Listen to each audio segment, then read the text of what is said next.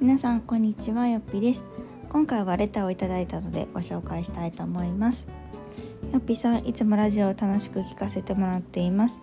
今日はよっぴさんに相談したいことがあり初めてレターを送らせていただきました。私は自分のことがあまり好きではなく自己肯定感も低い方だと思っています。自分の変えたいと思っているもののなかなか行動もできず何をどうすればいいのか自信もありません。よっぴさんはこのような経験ありますか？あった場合どのように乗り越えましたか？ぜひ教えてください。とのことでした。ありがとうございます。えっとそうですね。振り返ってみると私もまあいろいろあったなっていうふうに思うんですけれどもこのレターに書かれている通りそうですよね自分にまあ自信がない今の自分が好きではないっていう気持ちを持ったことはもちろんありますがえっと私は結構その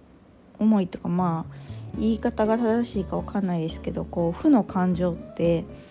なんか最大のエネルギーになるなって思ってるんですね。なのでなんかあんまりそのうーんそう思うことが悪いっていうふうにあんまり思ってなくて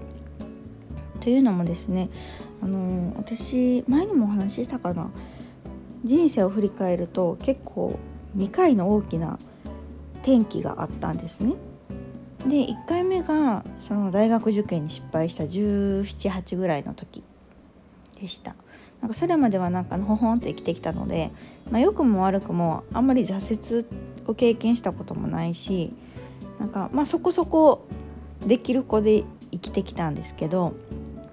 その大学受験がうまくいかなかったことで本当にこう自信を失ってしまってから人生を本気で考える1回目になったんですけどもうその時はもうね負の感情しかなかったですね。もうほんとねなんだろう自分のことも嫌いだしこう思い描いてたキャンパスライフを歩んでいる周りの人のこともすごい羨ましかったしなんかずるいとか思ってたしうんなんかもうあの時はねほんと人生最大のへこみというかもうこの先希望も持てないしもう私なんて私なんてみたいな時期でした。で2回目が、えっとまあ、そこまでではないんですけれどもその専業主婦期間の時かな。専業主婦で子育てをしている中でなんかこう今後の自分の生き方とかを考えた時になんか本当にどうすればいいか分かんなくなってなんかこうなりたいとかっていうのはあるんだけれどもどう動いていいか分かんないし今の自分望んで専業主婦になって子育てしてるはずなのになんか今の自分がすごく嫌いな時期がありました。それが27ぐらいかな。うんなので結構振り返ってみるとその2回が、まあ、大きなうん今の自分が好きじゃないと思ってた時ですね。でもその時がやっぱり転機なんですよね自分の中で。その大学受験に失敗してうん今の自分が嫌い変えたいって思ったからこそ多分今後の生き方を真剣に考えるようになって私は大学生活をすごくこう結果的には充実して終えたんですね。でまあ思い通りの就職ができてっていう風なあの挫折がなかったら絶対あの今はないなと思えるぐらい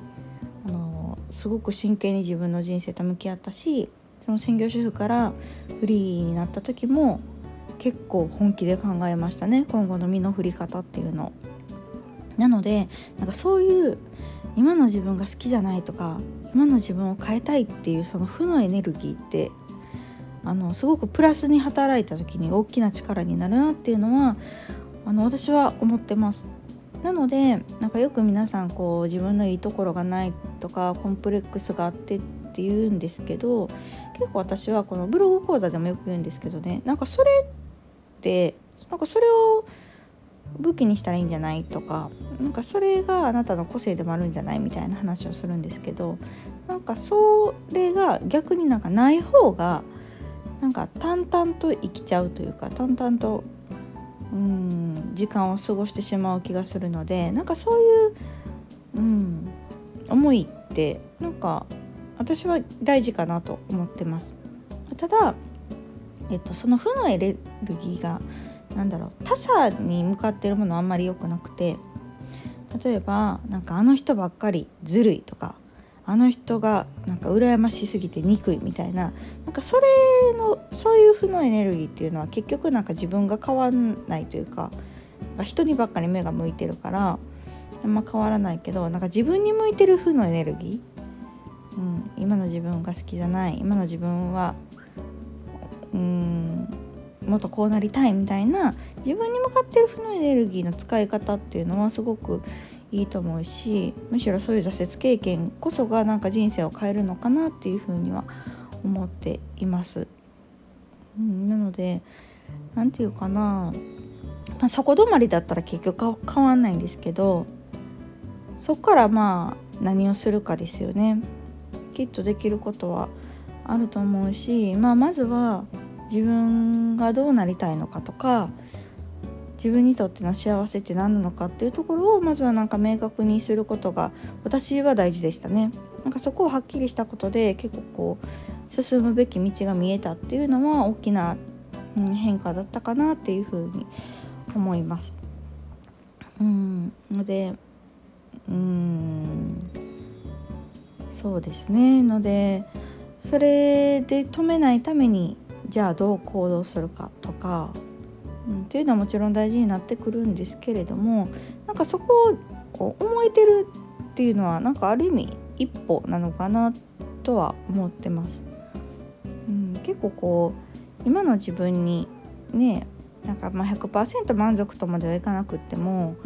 なんかこういう自分嫌やなっていうのってまあなんか少なからず皆さんあったりするじゃないですか。かそれが自覚できてるって、うん、結構いいいいというか大きな変われるチャンスかなっていうふうには思いますね。なのでまあもう自分を諦めないことっていうのは結構大事にしてきたかもしれないです。結局なんか自分は自分でしかないから変わるのも変わらないのも自分次第というか自分で自分のこと嫌いになってしまうと、うん、じゃあ誰が好いてくれんねんって話じゃないですか。ねので、まあ、自分の中でできる努力っていうのは大事だと思うしそうそうあの自信についてはなんか前も結構このラジオでもお話ししたと思うんですけどよく自信がないと私も言ってきたしよく聞きますけれども自信っていうのはやっぱりね自分で努力しないとつかないと思います。のであの自信がないって言ってるうちは努力をしてないなって私は思ってますね実際私がそうでした。自信ない私なんてって言ってる間って結局ね何もしてないんですよ、うん、じゃあその自信をつけるために何かしましたかって言われたら私は何の努力もしてなかったし何の行動もしてなかったなっていうのを今振り返ってみるとすごく思うのでなんか自信がないっていう言葉をよくこの口が言えてたなって思うぐらいうんなんか何も動いてない時こそなんか言ってたなっていう風に思いますなので自信って本当人がつけてくれるものじゃないしぼーっと生きててつくものでもないなっていうのをすごく今は感じてるのでなんか自信をつけるための努力っていうのはやっぱり自分がしないといけないなっていう風に思いました。うん、なので自信は絶対あるに越したことないし自信のない人と仕事もねしたくないと思うというか思われるかなと思うのでぱりその自信の方向性ですよね、うん、その努力の方向性を間違わないというかしっかり自分にとっての進むべき道を見つけた時にはなんか小さなことでもまずはやってみるとかね続けてみるとか、まあ、そういう努力をしていくと何かこう見えてくるものがあるのかなと思うので私は結構そのマイナスっていうところがプラス規定になったなっていうところとそのプラスにするために結構努力を自分でして自信をつける。ちょっとずつでも自信をつけるっていうのをなんか心がけた時にちょっとずつ変化がしてきたかなっていう気がするのでうんなんか是非ちょっと小さなことでもやってみてはいかがでしょうかということぐらいしか言えないんですけれども、うん、私はそうしてきました。し今後もそうしようかなと思ってますので何かこのお話がお役に立てば幸いです。というわけで今回はレターに対するお返事をさせていただきました。ではまた次回の放送をお楽しみに。さよなら。